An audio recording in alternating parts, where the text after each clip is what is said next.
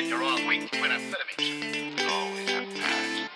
I wouldn't do that if I were you. And then just a pinch of salt. I think something is happening. Just a pinch of salt.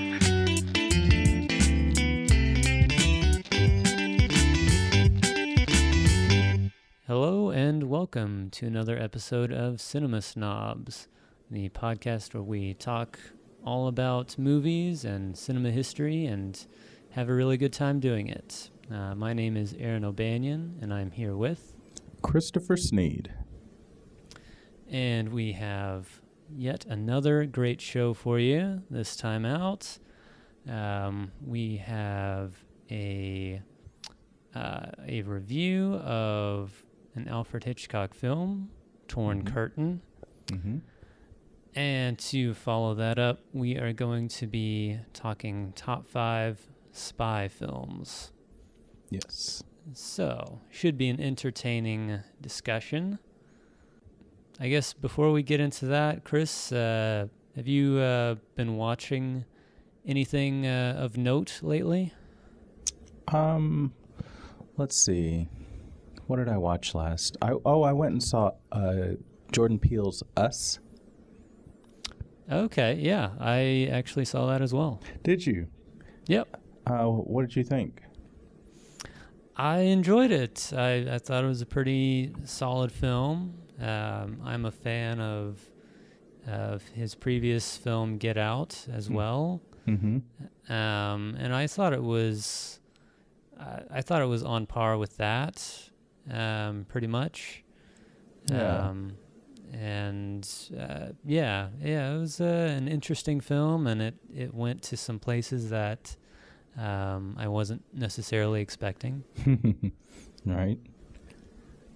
Uh, I liked it also. I thought, uh, actually, I dare say I like it a little more than Get Out, maybe.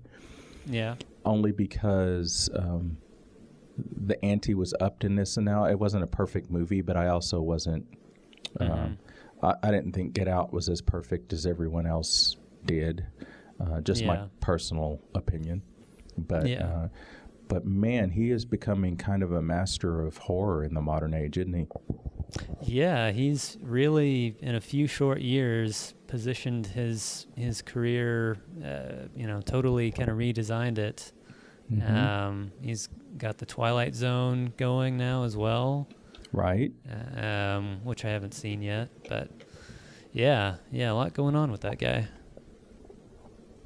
who would have thought yeah.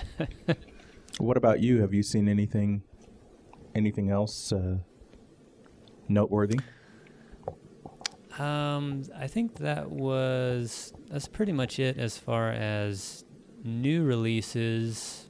Um, I did see uh, Captain Marvel a few weeks Oh. back.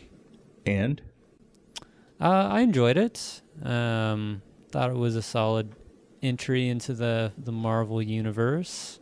Okay. Um, n- nothing, you know, fantastic, but right um, enjoyable, and um, yeah, some good uh, good performances in it, um, and um, yeah, yeah, pretty decent story.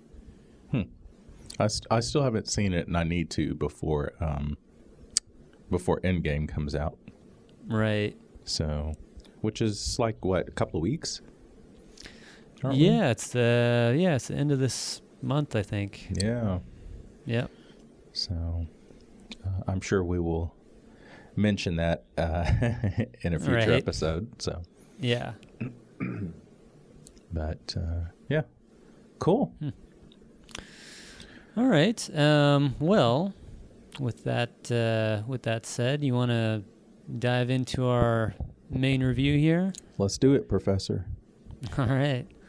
Um, so, for this episode, we're going to be reviewing Torn Curtain uh, Mhm. from ni- 1966, directed by Alfred Hitchcock. And um, I was going to have a synopsis pulled up, and I will quick quickly find that. Um, It is about an American scientist uh, who publicly defects to East Germany as part of a cloak and dagger mission to find the solution for a formula uh, before planning an escape back to the West. Um, so that's the basic gist of it. Yeah. Um, and um, yeah, it stars Paul Newman and Julie Andrews. Um, those are really the only uh, big names that probably people would recognize. I Right. think. um, but um, yeah, uh, had you ever seen this film? This film before? You know, I have not. I think I saw a part of it on TV one time, Mhm. and I, I what stuck in my mind. I didn't realize it was an Alfred Hitchcock film at the time. Uh, what stuck in my mind was just the pairing of Paul Newman and and um, Julie Andrews because I was just like, I never knew they did a movie together. That's insane. Because those are kind of some heavy hitters as far as, uh, Right. You know, movie history. So.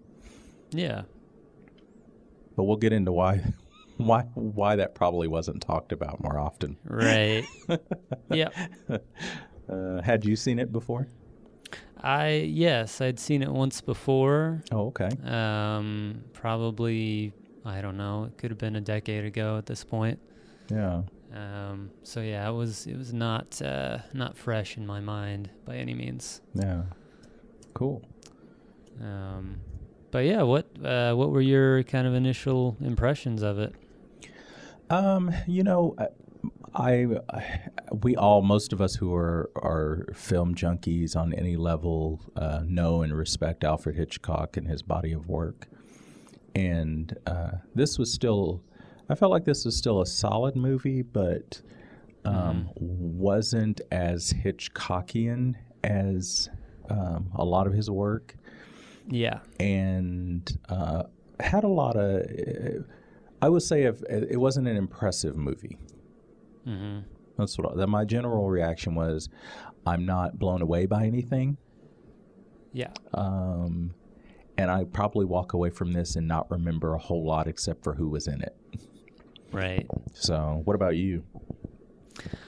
I am right there with you. Um, Yeah, That's uh, that was my impression when I first saw it, and um, yeah, uh, same thing this time through.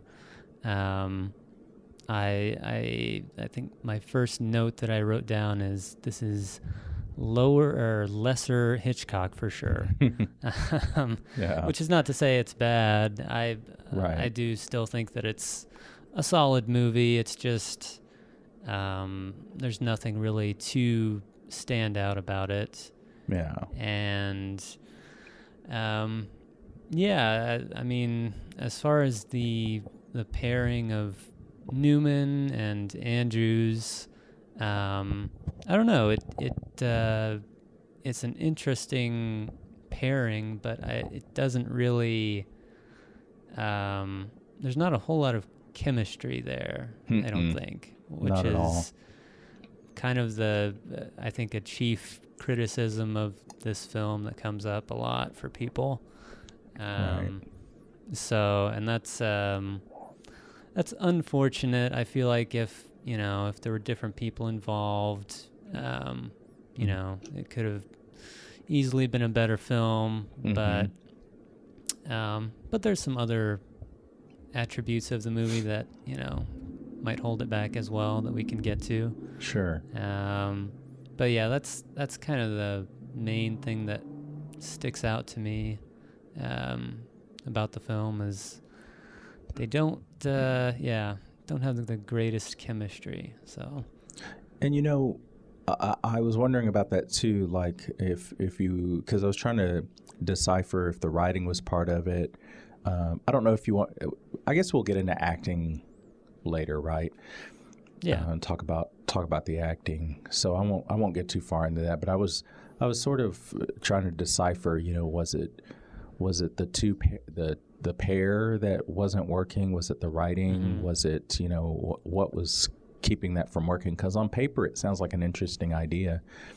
right. Um, but uh, anyway, what do you want to talk about first? Um, let's uh, let's just talk about the let's talk about the pacing of the movie, um, which I think is kind of an issue at times. Yeah. Um, it's um, it's a bit long, I Mhm. thought, um, and the first like half an hour or so, I thought was pretty slow. Um, and because there, uh, in that, there's a lot of, um, I felt just back and forth with Newman and Andrews, and uh, her wanting to stay with him, and him wanting her to go away, and um, just all that that kind of seemed to drag a bit. Um, and um, and there's some other stuff later in the movie that I thought could have been condensed a bit as well. Um, I mean, uh, again, we're talking spoilers here, um, just for anybody listening who hasn't seen the film. But um, I thought that their whole escape um, at the end, uh, it kind of went on for a bit, uh, a Mhm. bit too long, and there was one um, there was one character that was introduced. Um, I have it written down here. Uh, Countess Kuchinska Yes.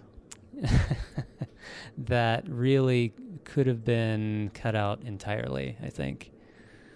Um, and yeah, I'm not really sure what the purpose of that character was, other than to um, just add some kind of humor to the film. Mm-hmm. Um, but yeah, it wasn't really working for me. Aw. Poor Countess. yeah. Um, but uh, yeah, what uh, what were your thoughts on just the, the overall pacing and and plotting of it? in general, I would say that there are things that I thought could have been trimmed. I'm with you. The escape scene at the end from from the bus ride Mm-hmm. um, on up until the end could have been could have been shortened. Yeah. Um, I don't know that all of that added anything, and it was building tension to the point that it lost tension. yeah. So uh, I wish. I think. I honestly believe they could have cut this down probably 20 minutes, Yeah. which is a lot for anybody that hadn't worked on film. Or 20 minutes is a lot of time to cut. Yeah. Um, but I still think they could have done it and really energized this this movie. Yeah, and with with the escape, it just felt like there was like one or two men, one or two um, more steps to it than were really necessary. Like they they were on the bus, and then they go to the, the post office, and then the Oh. something else, and then the opera, and it's like uh, maybe just cut one or two of those sequences, and yeah, it's kind of like that gag where it's like, uh, okay, in order to get into the safe, you need to get the number that'll get you the code that will lead you to the location where you can find the number that'll lead. yeah, yeah. No, I, yeah, I agree. I agree. Could have could have been a lot faster. A lot. Yeah. uh, and I don't mean faster, but it could have been a lot better. right, So, because slow's not always a bad thing. Um, right, but you've got to hold something more interesting than a couple arguing about one thing, which Mm-hmm. really they were the whole uh, tension between them was about one subject, right. which was you know, uh, do I stay? Do I go? Do I stay? Do I go? Do I stay? Right. It's like okay, somebody do something. Yeah. um, yeah, and I guess the um, I mean the actual plot of it is pretty straightforward. Mm-hmm. Um, I mean, you have the um, the classic Hitchcock MacGuffin of getting this formula um, from this professor, and that's really that's really the whole mission. and why he's there. And um, yeah, I, I thought it was kind of um, it was kind of funny because at the beginning of the movie, um, Paul Newman was saying that he didn't know how long it was going to take to to get the formula to gain the trust of these people. Mm-hmm. Uh, it could take, you know, could take a few weeks or a few months. I don't know. And then, um, very luckily for him, he gains the trust of this professor guy in like a matter of minutes. It seems like. Um, Right. So yeah, very fortunate. Um, but um, And see, Yeah. they probably could have improved that and improved the pacing if they had introduced the uh, scientist he was trying to get to earlier yeah, and had that relationship being worked on throughout the story, like Mhm. just being part of it. yeah. So that's a good point you bring up. Yeah. Um, let's see. I, I guess um, maybe we can get into performances now. Um, I mean, I I thought that um, I don't know. I I guess um, I thought that both the leads were okay uh, in in with what they were doing, but um, I don't know. Again, it, it just didn't quite work between them, and nothing they were doing individually really stands out to me. Mhm. Um, so not, uh, I didn't think they were bad performances, but um, yeah, uh, just nothing, nothing memorable and nothing, um, yeah, nothing noteworthy. So, but um, and the supporting cast, um, I liked. Uh, let's see. Um, I wrote down one name, uh, Wolfgang Kieling, Hmm. uh, who is kind of one of the henchmen guys that was following Newman around. Mhm. Um, I liked him. Um, I thought he was. Um, there was some humor to his character a little bit, uh, but he was also uh, still very menacing. Mhm. Um, and um, I liked the um, oh the little um, bit of business they give him with the lighter Right. never working. Um, but um, yeah, so I thought he was good, and um, I thought um, the um, oh the lady on the farm. Mm-hmm. I thought she was pretty good. I don't have her name down. Um, Yeah, she, she has a pretty small part, but um, but yeah. Other than that, um, Carolyn Carolyn Conwell is her name. Okay. Yeah. Yeah. Um, yeah, I thought she was good. Um, in probably the standout scene of the movie, which we will get to. yeah. Um, but um, yeah, I didn't really have any other real notable people. Um, what about you? Um, honestly, I uh, I agree with you, Carolyn uh, Conwell uh, in, in the farm. Um, she was uh, she really left an impression with me. Yeah. I, I really liked her performance, as small as it was. Um, I wonder, you know, I feel like maybe Julie Andrews was a little bit more consistent in the acting department than Paul Newman, which hurts me to say Mm. because I'm a huge Paul Newman fan. Right. Um, but that also might be because Julie Andrews' character was pretty much one note. Mm-hmm. Um, there wasn't a lot to her. She was just the the um, the poor, uh, uninformed wife who was, you know, a liability as much as she was a help most of the time. right. Um, and so I, I wonder, you know, I wonder about uh, their roles, even how they were written, and if they really had that much to play with. Mm-hmm. Um, I loved the Countess as well. Oh Um, yeah. I know you thought her part could have been cut. I almost feel like uh, she brought, I call it the Madame Arcati feel. Um, which, if you don't know who Madame Arcati is, she's from the um, stage play and movie Blithe Spirit. And it's sort okay, of. Are you familiar with that? I've I've seen the movie Blithe Spirit. Okay. Madame Arcati is the psychic. Who Oh, come- okay, yeah. Okay. And that character in in a lot of especially a lot of dialogue heavy or longer movies, it's that character that comes in um, after you've spent quite a bit of time with the main characters. They kind of come in and give the uh, show or the story a breath of fresh air. By, by being a little more eccentric, being coming in with some energy, and I felt like that's kind of where the Countess was. Although she added nothing to the story itself, Right. um, except for maybe painting more of a picture of, of the way the world was at the time. Um, Yeah. But it wasn't that kind of movie, you know. Right. Um, but I almost, I almost would have rather left hers in just because the rest of the pacing was so bad. Um, Right. but I, I, I found her charming, and I liked her her part in the movie, as as unessential as it was, and definitely on um, the henchman Gromek, uh, Wolfgang Kieling. Yeah. Uh, definitely. Um, Yeah. Everything you said, I, I don't even need to. That was he was he was really good. Yeah. Um, but otherwise, everybody was either competent or below that. right. So, yeah, I've got no other no other standouts for me. Oh, I kind of like the professor too. Um, the one he was Oh, trying yeah. to find. He was he was he was actually pretty good.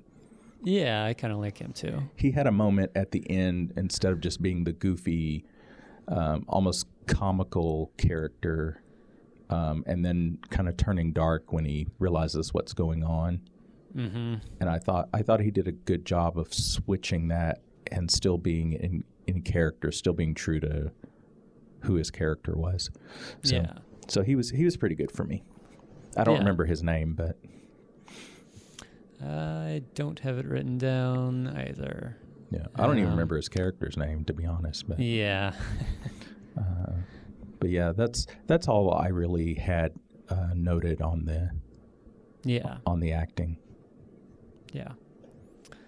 Um, yeah, it's, I guess, um, uh, as far as Hitchcock goes, it's kind of, um, it's kind of interesting whenever directors have as long a career as, as someone like Hitchcock had, and to see them working with, um, with actors from different generations. Right. um, and it can be kind of um, kind of jarring at times Mhm. um, when you know they get towards the end of their careers and they're working with um, you know these newer actors um, that have a different acting style than you know what he uh, was probably used to. Um, Mm. and actually, I think that caused a bit of tension uh, during the making of the film because I, I think Newman was a bit more um, method actor, hmm uh, and uh, Hitchcock was uh, not really about that. Um, Right. so he just kind of wanted the actors to, you know, say the lines the way he wanted, and um, but uh, so I think that that caused a bit of tension. Um, and actually, this is the last movie of his where he really worked with big, uh, like big name stars.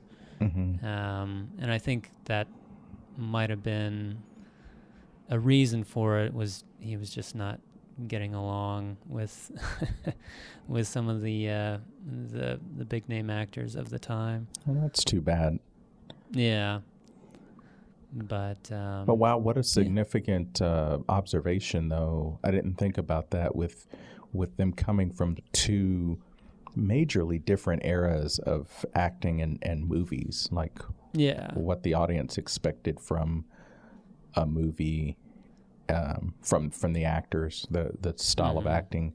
It did change quite a bit from when um, Hitchcock started yeah, to this point. So that is really Yeah, that's a good, really good point.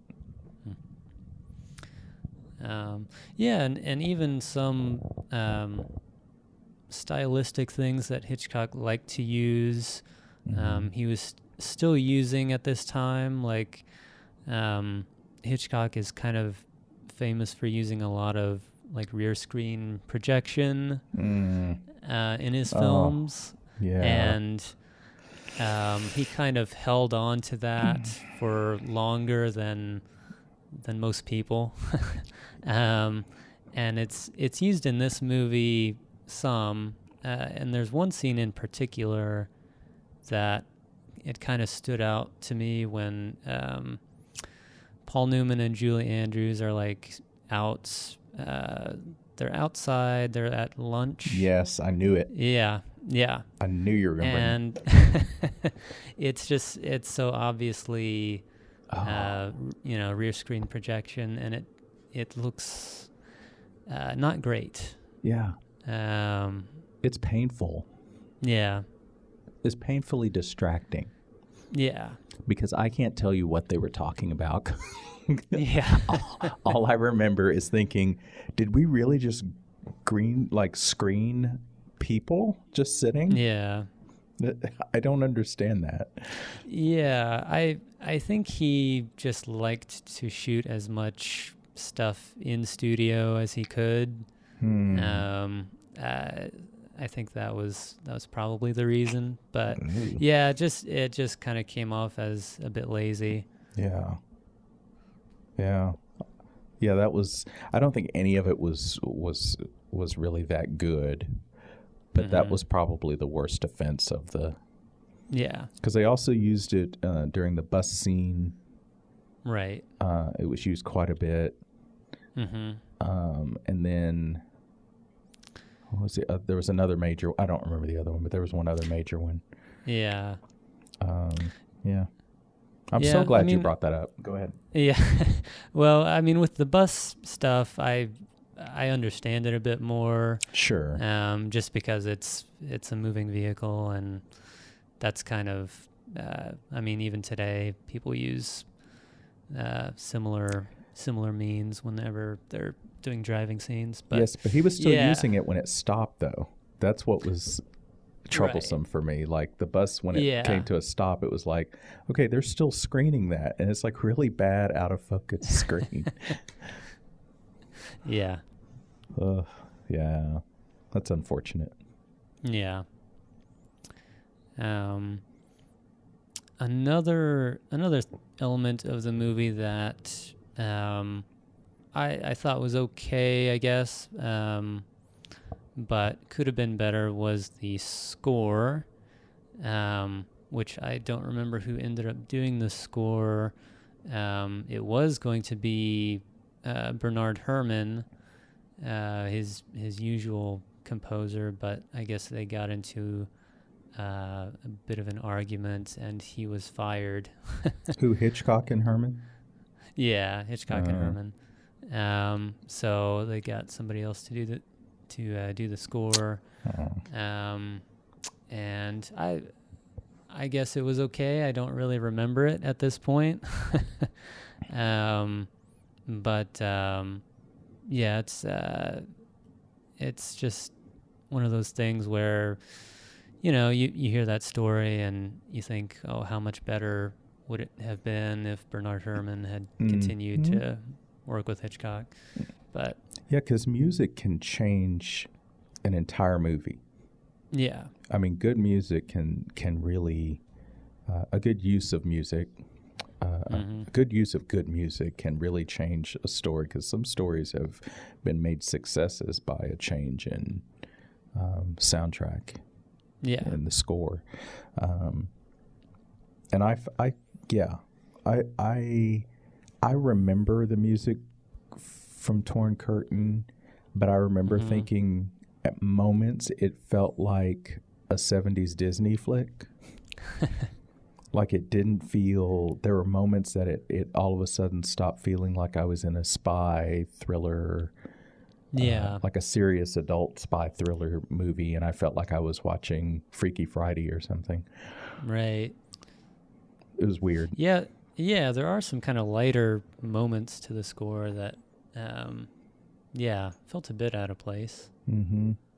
Um, but yeah, uh, other than that, it didn't really stick out to me much. Um, and um, yeah, likewise with the um, cinematography, that also, um, again, it, it's one of those things where it was okay, it was you know passable, but Mm-hmm. um, nothing about it really stood out uh, to me.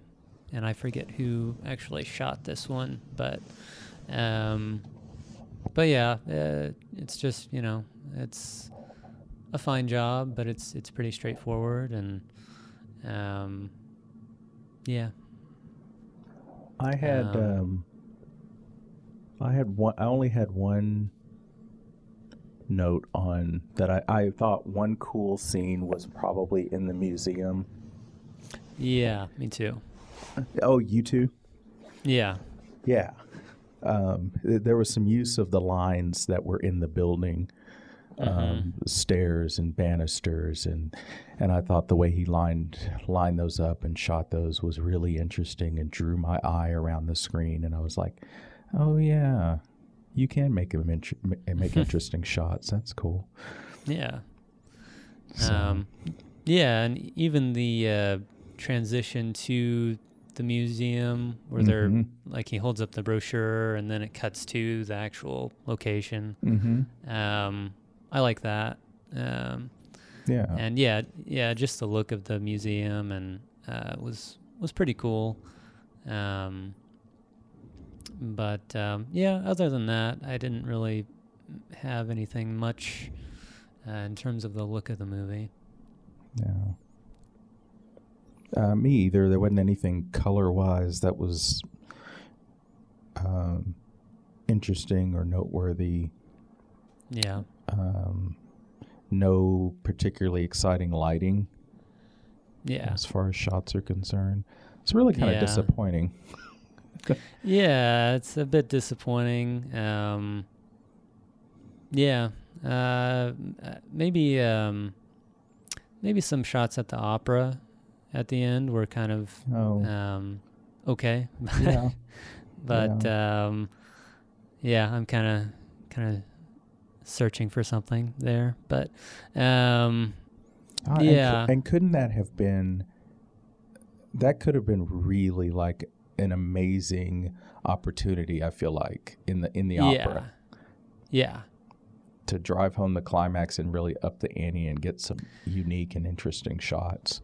yeah. I think so. I think they could have cut a couple of the other, you know, sections of the escape and focused more on the opera and Mhm. kind of, you know, uh, built built up that. Spent a little more time on that. Um, oh yeah. But um, yeah. Well, maybe we should uh, talk a bit about um, what I think is uh, one of the highlights of the film, and it's uh, probably for you too, uh, is the uh, murder scene. Um, At the farmhouse. Yes, at the farmhouse. Um, yeah, I I like that scene quite a bit. Um, it was um, a good a good example of building tension and um, illustrating the difficulty that it would be to actually take someone down like that. Mm-hmm. Um, and um, yeah, I I liked liked that whole scene, that whole sequence, um, and just how it it kind of comes to a head, and and um, yeah, our our hero has to uh, make uh, make that tough call. Uh, Mm-hmm. but um, yeah, it was it was really um, you know one of the only real Hitchcockian moments in the film. I thought. Mm-hmm. like with the shot of her with the knife coming towards him, Yeah. trying to figure out how to make her move. yeah. Yeah. Well, for me, that was probably the most important scene in the movie. hmm Uh, both not only as ter- in terms of the story, but just uh, cinematically, just uh, Yeah. technically, and uh, it was one of the most visually pleasing scenes in the movie. And honestly, when it was over, I felt like if that had been the whole movie, I probably would have been satisfied Yeah. just because I felt like I was on a complete journey from the moment he arrived at the farmhouse up until the farm um, up until the fight scene was over. Yeah. It was so good, and it just makes you wonder what happened there that didn't happen in the rest of the movie. Right. Uh, it was so good, and we had uh, some really great performances from the from the villain, from the f- uh, farmer's wife. Yeah. Uh, and Paul Newman was okay. That was probably one of his better moments. Yeah. um, although he could have amped it up too. Because I, what I thought was happening at the end of that scene, I thought he was. Well, no, I guess he was. He was struggling with what what had just happened, Yeah. uh, killing someone. Because he's not a he's not a. That's not who he is. Right. Um, but I thought he could have gone further with it, and I don't know if that was his choice or a directing choice. I felt like there wasn't enough of that struggle of what the hell just happened. What did I do? I can't believe I just killed someone. So, what uh, I don't I don't know what uh, what did you think of of him in that moment? Um, I- thought he was all right. Um, yeah, again, it it wasn't anything too stand out from him. Um, I think it was more just the the actual uh, the situation and the the actual filmmaking Mm-hmm. um, that really kind of kind of makes the scene. Yeah, Um, but um, yeah, I, I thought he was all right. yeah, um, yeah. Wonder, yeah, a wonderful, wonderful scene. Certainly deserves its own uh, discussion. Yeah, and it's um, it's a good use of of kind of dragging out um, the t- the time and and really um, amping things up and um, so yeah. I'm glad that scene is is in the movie and is um, you know just evidence that uh, Hitchcock still still kind of had it. Mm-hmm. Um, so Oh yeah. Well, when she when she stabs him in the neck, mhm. which is her first uh, real assault on him, I believe, isn't it? yeah, I think so. Um, I remember, and it broke, and I, I I never talk to the TV when I'm watching a movie, hmm and it was a it got a it got a reaction out of me because I was like truly invested, hmm and I was like, oh no. You know, I thought she was going to kill him, and the scene was going to be over. Uh-huh. and and like you said, it's such a wonderful example of how to uh, build a scene. yeah, Um, because I they as soon as that knife broke, I was 100 percent in. I was like, whatever's happening, Yeah. I'm all for it. Hmm And uh, and it just kept going and going in the best possible way. yeah, So, yeah, um, yeah. uh, As far as other um, kind of suspenseful scenes, I I did like some of the stuff um, when they're on the bus um, and all of the you know little obstacles that kind of get in their way and um, thought that was pretty well handled. I think it probably went on a, a little too long, yeah, um, but um, yeah, well, I like the concept there, and um, thought they did a decent job of building the tension. Um, and um, I like um, there's a bit of humor in it when the old ladies uh, getting on the bus and everybody's like hurrying up to help her and get all her stuff on. all right. And she's like, "What the Um, hell?" yeah.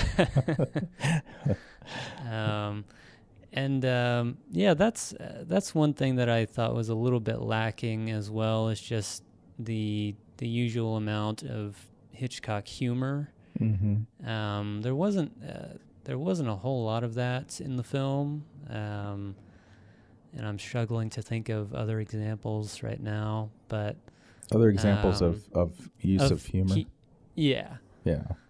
Um, so yeah, there just uh, there wasn't um, wasn't quite as much of that, Right. um, which um, you know, not that it has to have that, but um, I don't know. Uh, I don't know if that would have helped or um, or hurt, but um, that's that's always something that I kind of look forward to in a Hitchcock movie.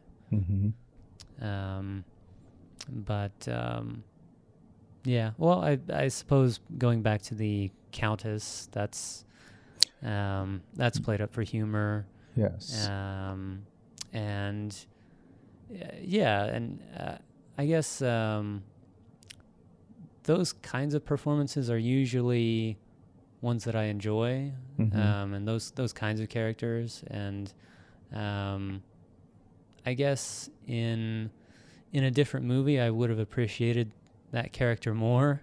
right. Um, but I think just the placement of the character um, at that point in the movie was, um, yeah, that's just kind of what didn't work for me. Here's Um, here's the thing. I wonder if you would have appreciated it more if the movie had been shorter. I think I would, yeah, um, yeah, definitely, because I I think it really is just a matter of when that character shows up, Mm-hmm. um, because it felt weird, right. for for that character sh- to show up at that point in the movie. Um, if it had, if she'd shown up earlier, um, you know, uh, maybe I would have appreciated it more. But um, Because the truth is, we've had to sit through quite a bit of bad pacing and Mhm. um, things going on too long. And by that point in the movie, I think we were probably probably very close around the same time we were ready for the movie to wrap it up. yeah, And it was like, okay, now they're throwing in this other character who isn't advancing the plot. I'm not in the mood for that right now. yeah, so yeah, that's it. Yeah.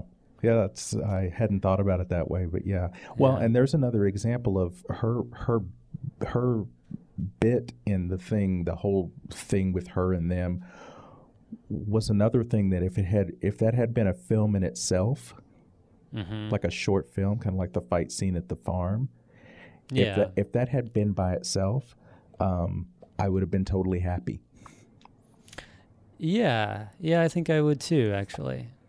Um, yeah, yeah. I think it was it was purely just the context of of it being in the larger film and where it was Mhm. placed. Yeah, Yeah, in a two hour uh, two hour plus movie. Yeah. yeah, um, and then they and then they even like after do, they do all that she saves her life and then they're kind of like eh, sucks for her and they just leave. They never talk about her again. They're not like oh i feel bad because we left her. They're like eh. right, i don't know if she got gunned down or what but we're good so. Right. because we're american. Right. just kidding. Just kidding. Goodbye polish lady Uh, i kid i kid Yeah. Um. Yeah. Um. I'm trying to think of other things I wanted to bring up. Um. I don't know that I have a whole lot more. Um. I mean, I know we've we've kind of criticized the film a lot. I still enjoyed it. yeah Um, I thought it was uh, a solid watch, and um, you know, for for Hitchcock fans out there that haven't seen it, I'd still say give it a shot.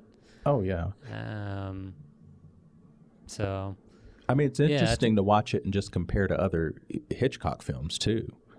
yeah, sure. So, yeah, I, I don't know that I have anything else really. Um, did you have any other uh, any other comments? I- think only that, and I sort of kind of mentioned this earlier. I I- I think the writing wasn't great, Mm-hmm. and that may have been part of the problem also. Um, Yeah. because the two leads, um, I really don't felt I really don't feel like I knew much about them. They I, I knew they wanted to be married. I knew about their relationship, Mm-hmm. but I didn't know anything about them as people. They were not. Right. They were both kind of one dimensional um, in their writing. Yeah. So I wonder if that was part of the problem where you have these newer actors, especially um, who want to sink their teeth into these multi layered uh, roles.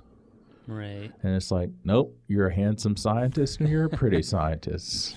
Right. Now say your lines. Yeah.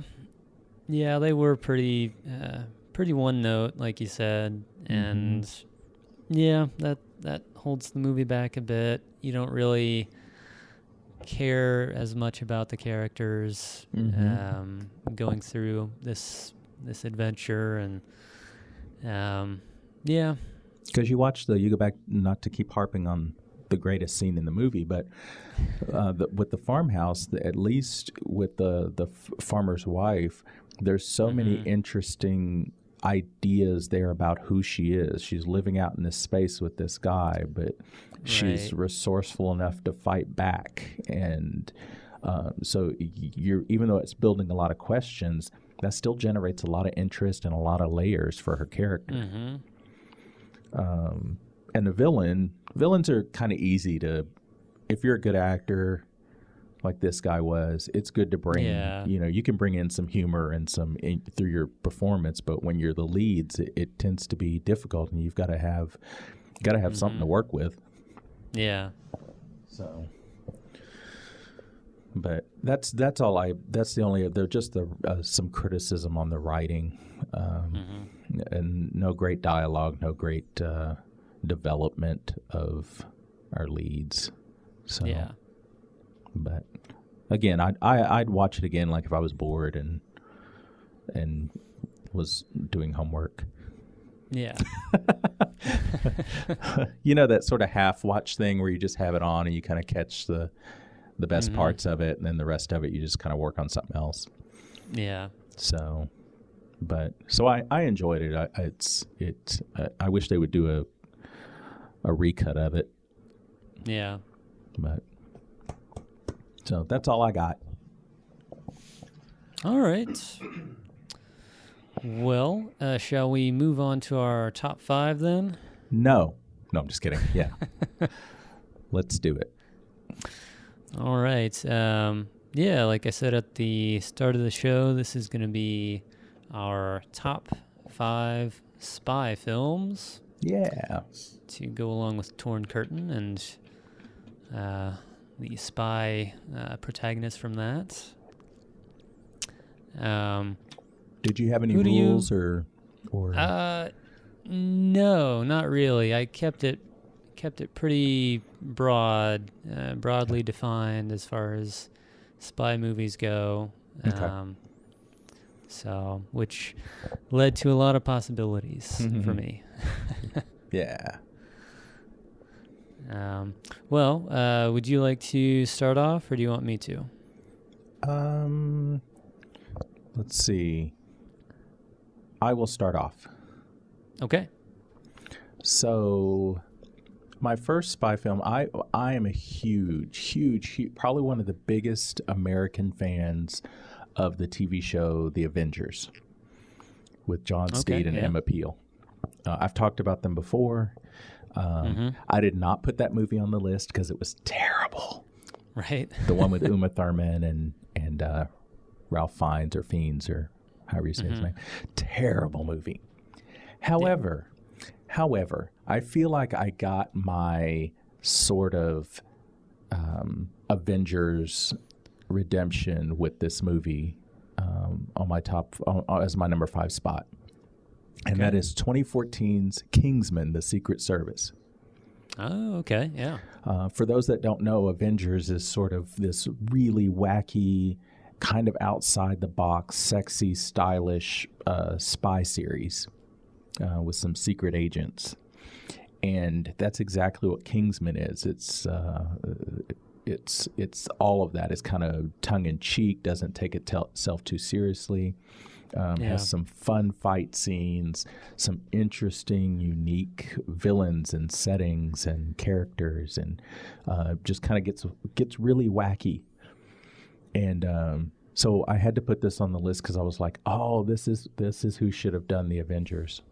So, um, so my my number five is Kingsman: The Secret Service. It's a good pick. That's a that's a fun one. Yeah, Um, you see the sequel? I did. I, I enjoyed Yeah. it too. Did you? Uh, yeah, I enjoyed it. I I think I prefer the first one. Oh, absolutely. But Um, for a fun follow up, I was just kind of like, yeah, this is. It still had some of those things in there, but it wasn't. Yeah, it wasn't. It wasn't the superior of the two for sure. Yeah. Oh, cool. All right. Um, well, my number five is also a pretty fun one. Um, I'm a, a big fan of um, comedic spy films, and uh, I think this one is probably the best. Um, it is Austin Powers, International Man of Mystery. Okay. Um, Yeah. so yeah, I I think this one is um, I think this is how you do a spoof movie correct mm-hmm. um, because it it doesn't really it doesn't rely on just references. I mean, you know, references are there, but it's it's not um, that's not the main thing really. Right. Um, Mike Myers is bringing his own uh, brand of humor to it, and um, I'm a pretty big fan of him. Uh, uh, so yeah, I, I think um, you have a lot of really great, memorable characters here, um, and it's, I guess, more than anything, kind of a love letter to the 1960s Mhm. uh, films and and culture, and um, you know you really get a sense of that that these people who made the film really just love those films, um, all those early Bond films, and um, not just that. There's there's a lot of references to other '60s, uh, you know, cultural things. oh yeah. Um, but um, yeah, uh, very um, very memorable, very quotable, um, and has uh, has a lot of good music choices. Um, Mr. Burt Bacharach, of course. um, and um yeah, I I love it. Such a good choice. Hmm. Um, and I wondered if I wondered if that would end up on uh, on the list Mm-hmm. because I don't know that we've talked a lot about Mike Myers. Yeah, I don't think we Uh, have. Um, but yeah, that's that's definitely and it, and it changed. It kind of um, kind of revived comedy, also. hmm Um, like it changed the direction. I think a lot of people started doing more spoofs and more hmm uh, more of that kind of humor, but none of them I think were as um, were as solid as as this one. So, Yeah, yeah. um, okay, you ready for my next one? I think so. Are you sure? No, I'm kidding. Um, so my next one ha- holds a lot of nostalgia for me. Okay. Um, it's one I watched as a kid, and whenever it was on TV, I I was there watching. I was all about it, and it was kind of a it's kind of a kid film, but it was it didn't talk down. I didn't feel like to uh, to you as a child. Hmm Um, and this movie, you'll probably as soon as I start naming who is in it, you'll know who you'll know what movie it is. Dabney Okay. Coleman, Henry Mhm. Thomas. Okay. Do you know what I'm talking about? I I think I do, but I've not seen this movie. Is, Um, so I I don't remember the title. Oh, it's called Cloak and Dagger. Okay, okay. Um, you haven't seen Cloak and Dagger? I have not. Uh, I know you've got like probably a list a mile long of things that uh, you're gonna watch or attempt to watch. Yeah.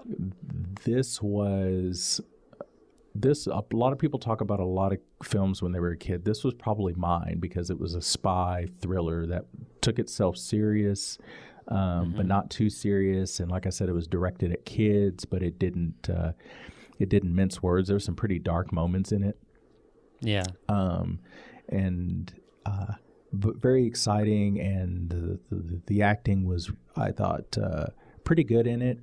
Uh, but mostly it was just a fun and unique way of talking about um, a relationship between a guy, a kid, and his dad. Um, and because he's sort of he's sort of uh, imagining things and living in this fictitious world, uh, like in his mind, uh, playing with this toy. Um, but there's also like a serious, real life spy thriller going on around him. Um, so it was kind of it was very exciting, and it's one I I would love to watch again. Um, That's that stuck with me, and like I said, it it it definitely has some moments that stick with you that are very have lots of personality to them.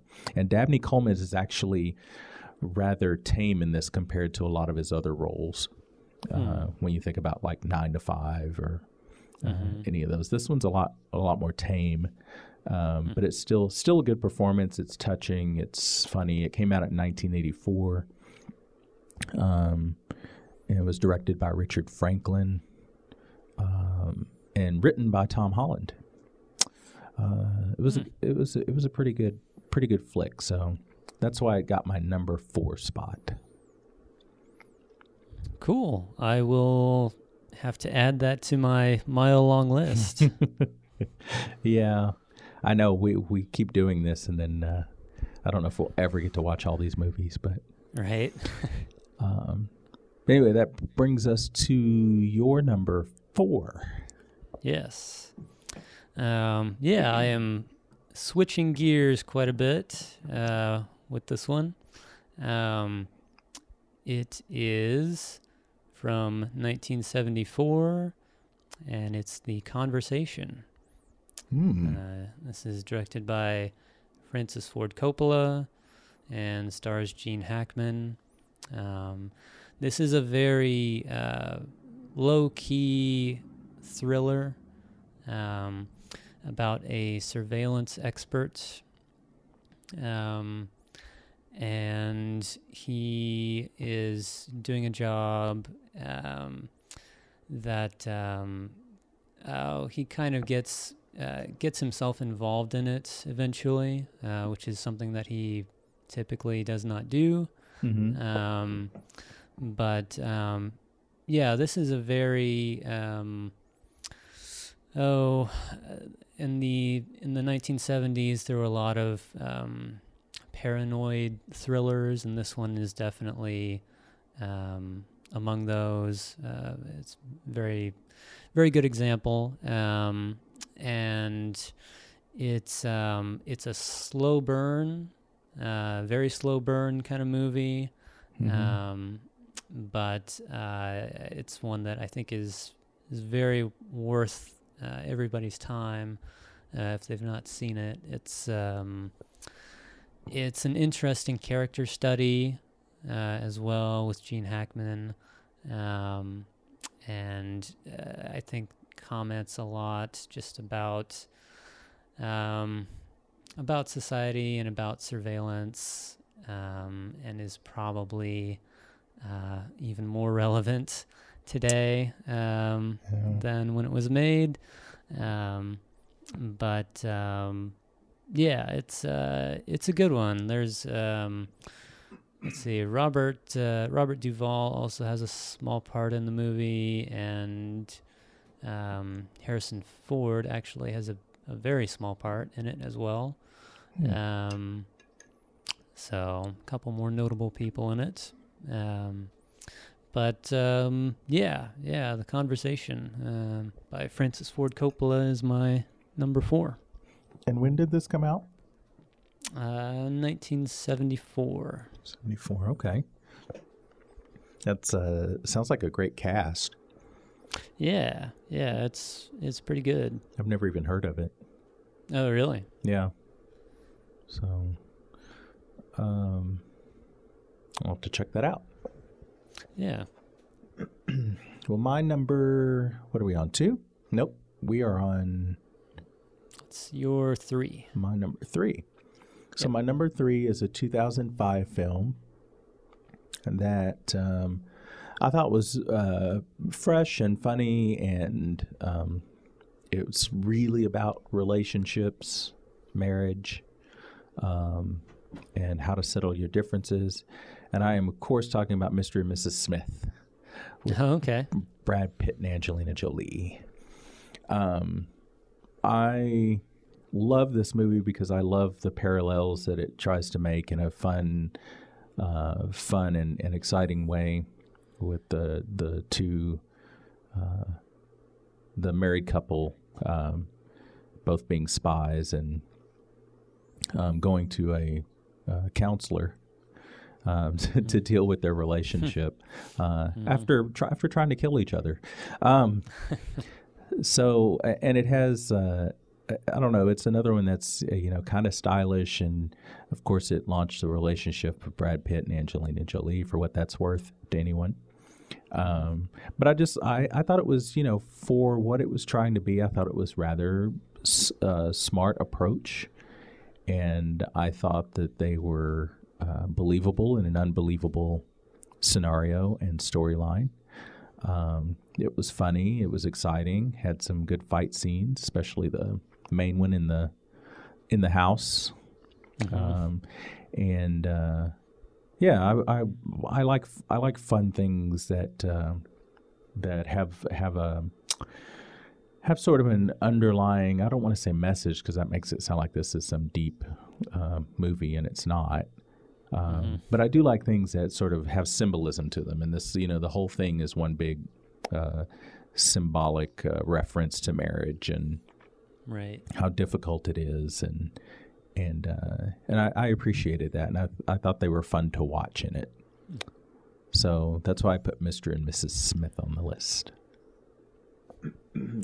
It's a good choice. Good choice. Thank you. Um, yeah, I remember seeing that around probably a little after it was released. I remember enjoying that one.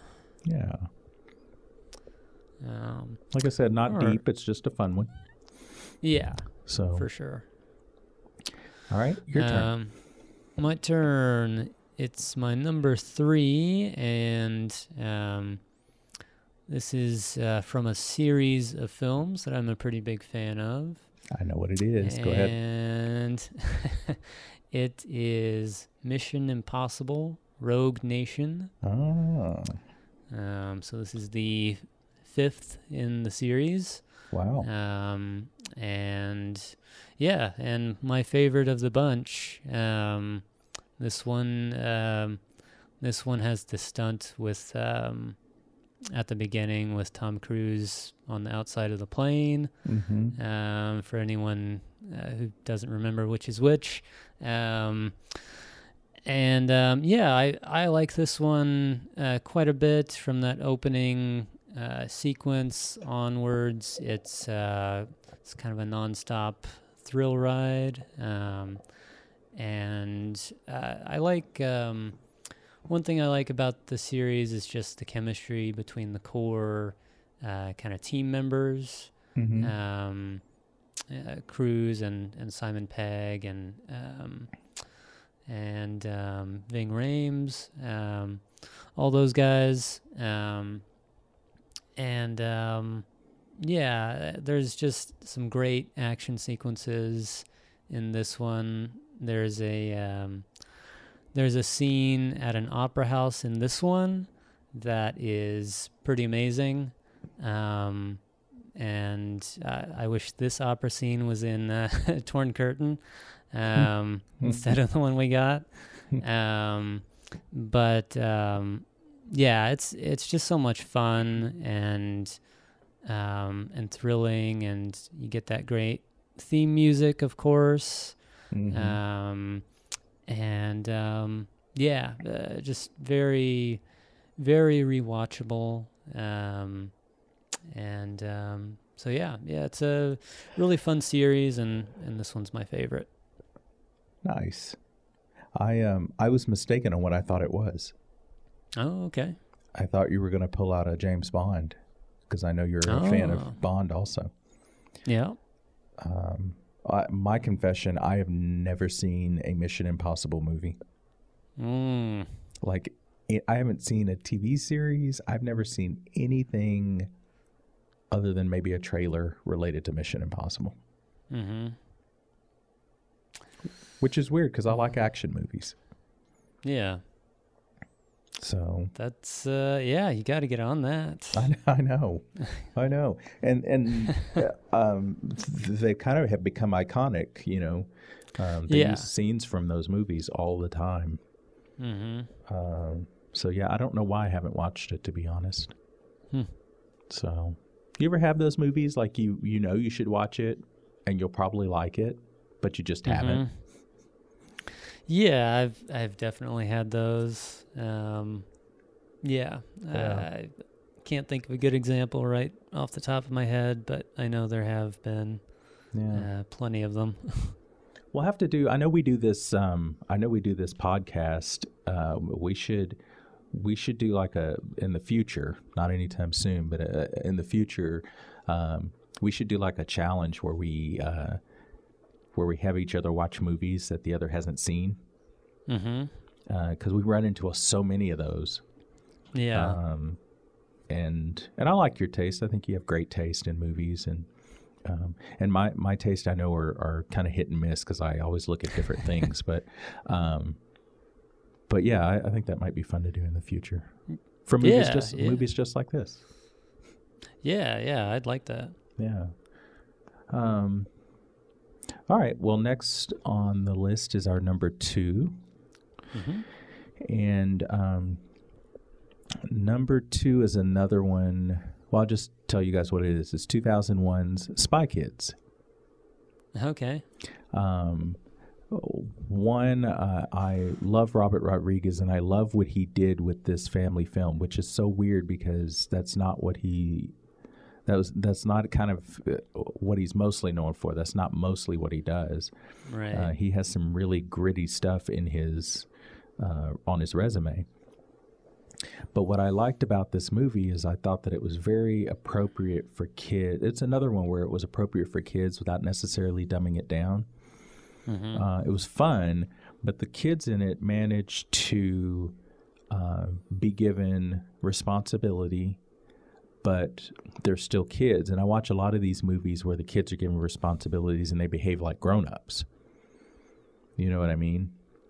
Mhm. um, I'm trying to think of a good example, but um, you know, where you have kids who are like, you know, uh, cussing or they're like d- deeply intelligent and they're telling someone else about their relationship, or Mhm. and you're kind of like, okay, well, these aren't kids; these are like little people. Um, Right. and and in this one we get to see like actual kids um, being goofy getting on each other's nerves being a little annoying um, wanting to play with toys all those sorts of things but they're also the heroes of of the show. And when it came out it just made i don't know it made me feel really good and it was like a it made me feel it made me feel good and it had a family friendly vibe to it and um, and was kind of a interesting off the wall premise. Um, and I really like the cast in it: Alan Cumming, Antonio Banderas. Uh, Car- I can never say her name. The mom, Carla. Oh, Carla Gugino, is that? Yeah. Yeah. Um, and so um, so I put it on this, and I think he handled. I think he handled this very well. Probably the only one of the series that I really liked. So. Hmm. So that's my number two. Number twelve. All right. Well, um, that is a series of films that uh, I have not seen. Oh, really? Yep. Oh, okay.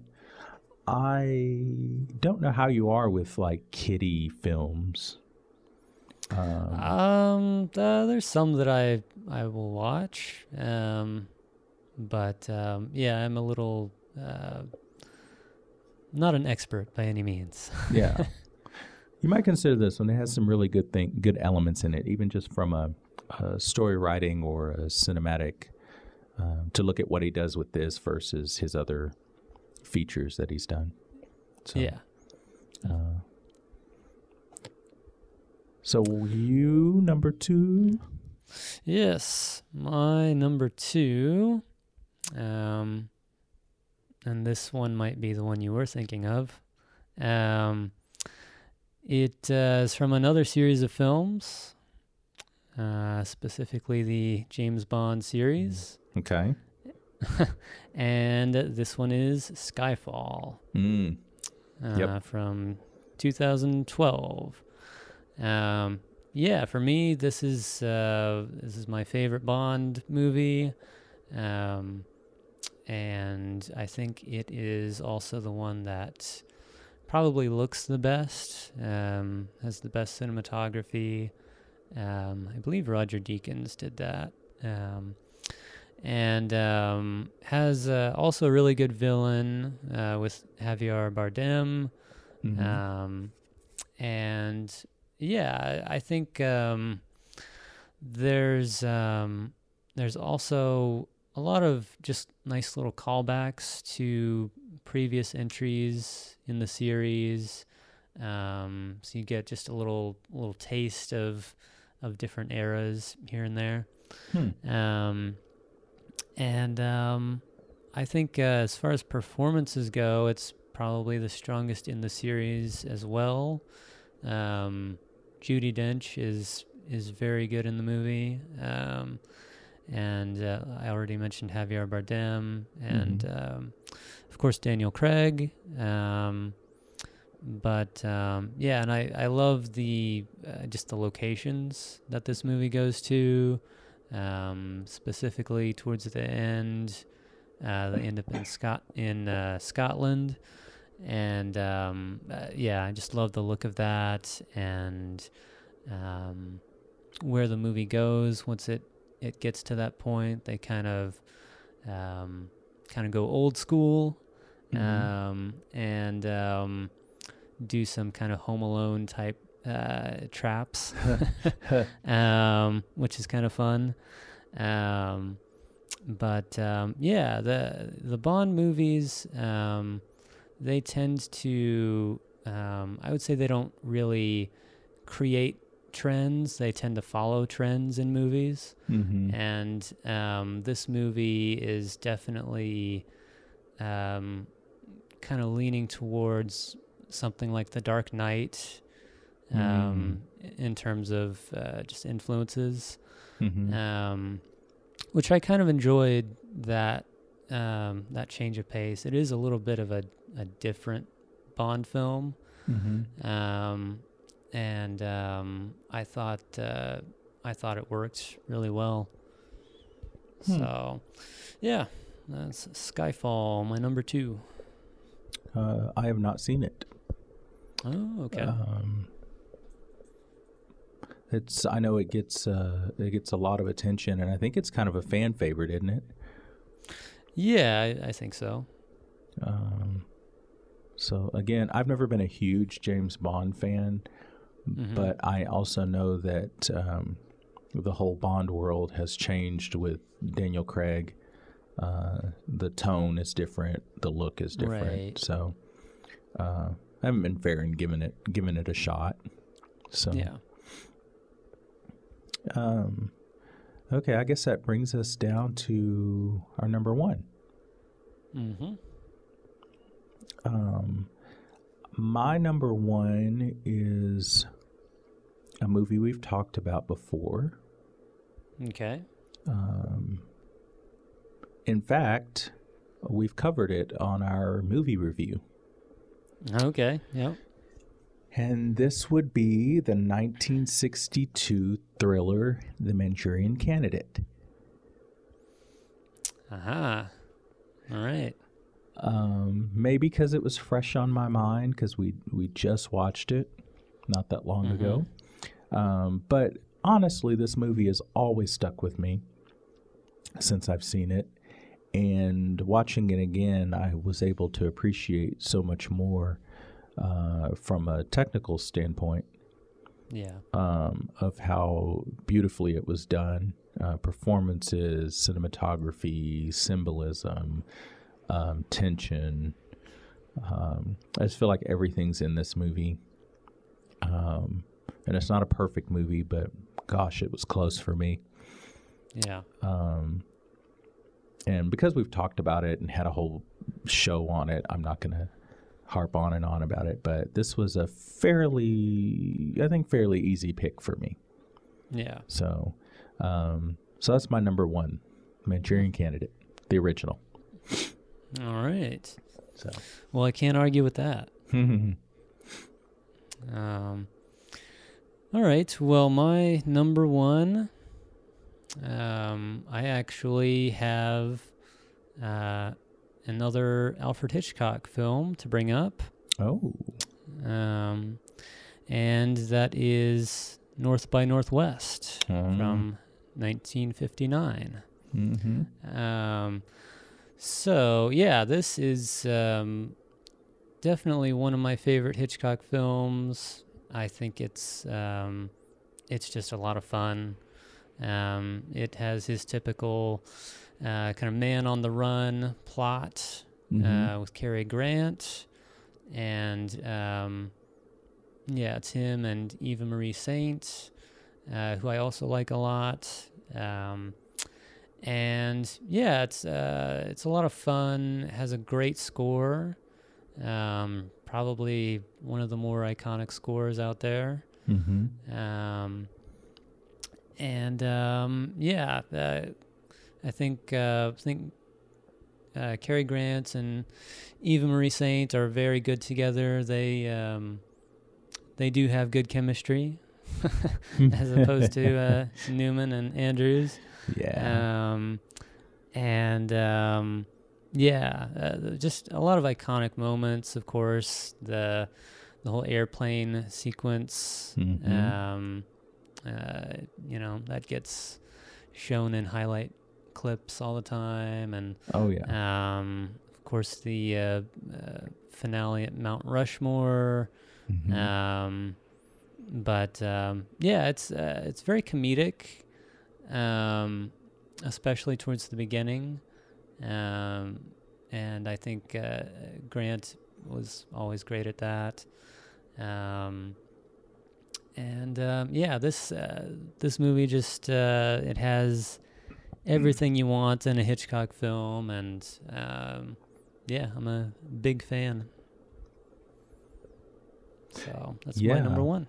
that's uh talk about one that's difficult to argue with um, and yeah that uh, the one scene the airplane scene you're talking about is like one of the Mhm. major uh, Yeah. they included that in the stage production of 39 steps Oh yeah. uh, the whole scene of with him in the plane. Um, they do a very. I've seen that live, and and uh, the production I saw did a very clever. I mean, it's part of the script, but because Mhm. in the stage production they nod quite a bit at Alfred Hitchcock, Yeah. and the scene with the plane is one of the major like highlights of the show. Hmm. So um, it may be. It's like right up there with the shower scene Yeah. from Psycho. Yeah. So, uh, good job. Good list. Yes. Likewise. Yeah. I probably would have had that on there, but it's been so long since I've seen it. I mean, I know it's good, but uh, I wanted to do things that um, still stuck with me that I remembered Yeah. a little stronger. But yeah. Uh, surely you've got some honorable mentions, though. Oh, I sure do. uh, quite a few. Okay. Um, yeah. Uh, you want me to start off with these, or Yeah. Yeah. yeah? Um, All right. Well, uh, another series of movies I like quite a bit are the uh, the Bourne films, and um, I have the Bourne Ultimatum Mm-hmm. as an honorable mention. I think that's probably my favorite of the of the bunch there. Um, I also have the Manchurian Candidate, um, and I have Where Eagles Dare, which is a World Hmm. War II uh, kind of adventure film with uh, Richard Burton and Clint Eastwood. Oh. Um, it's a fun one. Um, I have uh, Top Secret, Ah, uh, yeah. and uh, I I've not seen that one in a long time. I, I think I'm due for a revisit on that, but um, it's another one by the uh, Zucker uh, brothers, uh, Zuckers and Abram Mm-hmm. uh, who did Airplane. Um, I have The Lives of Others, um, which um, I, I guess um, probably compare that more to The Conversation uh, in terms of um, the tone and, and just the content of it. Um, I also have The 39 Steps. Um, and the lady vanishes. Mm-hmm. um, and foreign correspondent and notorious all my hitchcock films there. Um, let's see. Um, i also have a couple from mr spielberg. I have bridge of spies. Okay. um, came out a few years ago um, with Tom Hanks. Um, and I also have Munich um, about the uh, 1972 Olympics, I believe. Oh, yeah. um, yeah. Um, and let's see, I have a film called Army of Shadows, um, which is a uh, that's a French movie from the 60s. Um, that is, I believe that's set during World War II. Um, but um, that one has, uh, it's about uh, the kind of underground resistance fighters uh, in Nazi occupied France. Um, let's see. And I have uh, I have a film called Black Book. Um, Hmm. That's from Paul Verhoeven. Um, that is also a World War II movie. Um, kind of a uh, again kind of an uh, underground resistance fighters uh, kind of film. Mm-hmm. Um, uh, let's see. I also have The Day of the Jackal um, from 1973. Um, that's about um, an assassination attempt. Mm-hmm. Um, very thrilling. Um, it's been a while since I've seen that one. Um, and I also have Argo oh, uh, with um, uh, Ben Affleck. yeah. Yeah, yeah, yeah. So yeah, um, yeah, a lot of uh, a lot of good spy movies out there. Uh, there's probably even even more I could have included in that, but I've had a bunch there. So Yeah, when did Argo come out? That's been a while, isn't it? uh, I Few years that was yeah, it's been I think it was 2012. 2012, yeah. Yeah, yeah. Um, well, cool. Yeah, that's a great list. Um, Yeah. I I don't think I've seen as many spy movies as you have. Um, I had, um, or if I did, I couldn't recall any of them. Hmm. Um, I had Austin Powers on my list. Yeah. uh, obvious reasons. Um, and I also had 39 Steps on my list. Mm. Um, I also had, and this one may be weird, uh, I also had Spy on my list with Melissa McCarthy. Oh yeah.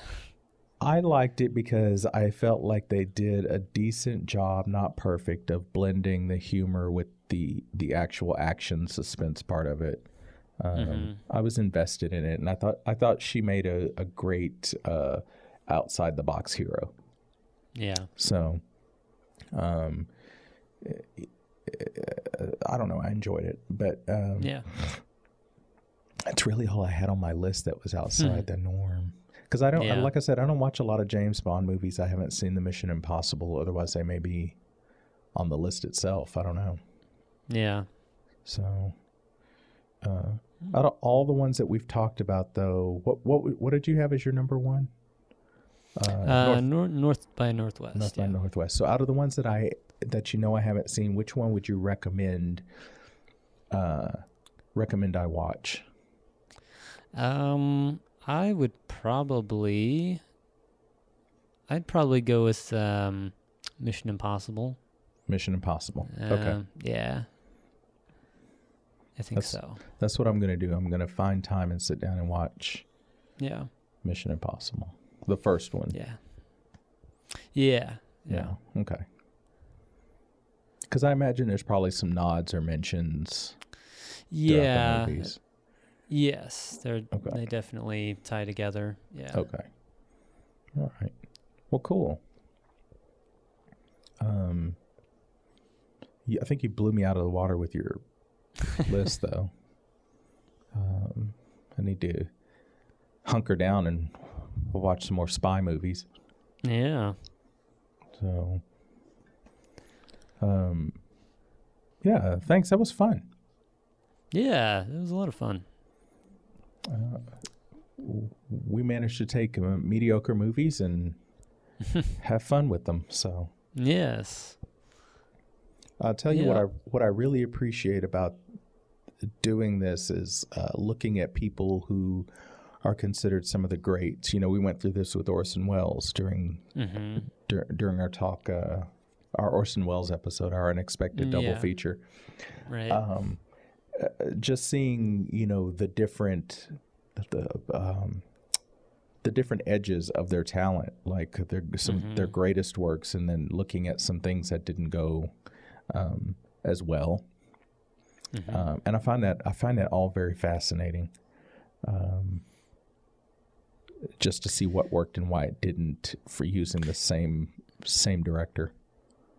Yeah, yeah, I like um, I like looking at different um, different parts of people's careers and um, kind of seeing where they were at at a certain time and um, creatively and and otherwise um, and um, yeah, yeah, just seeing seeing how th- that kind of impacts the movies and um, all that. So Yeah. yeah, always interesting. So, um, all right. Well, um, I guess that pretty well wraps it up for this episode. Um, let's see. I suppose um, people can uh, find us on uh, social media if they would like to on Letterboxd.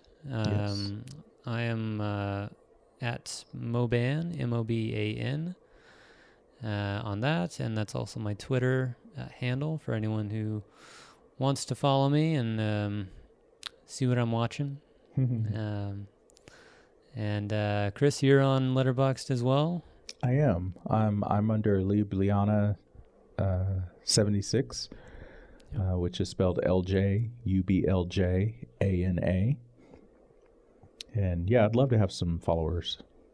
Yeah. Uh, you, can- you Um, can spy on us. Oh, uh, that's all I got. yeah. Well.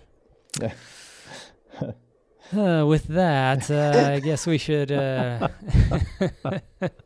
call it a night. Uh, now, if um, if people would like to uh, send in uh, questions, comments, uh, anything at all, um, you can do so at uh, cinemasnobspod at gmail.com. Uh, drop us a, an email there.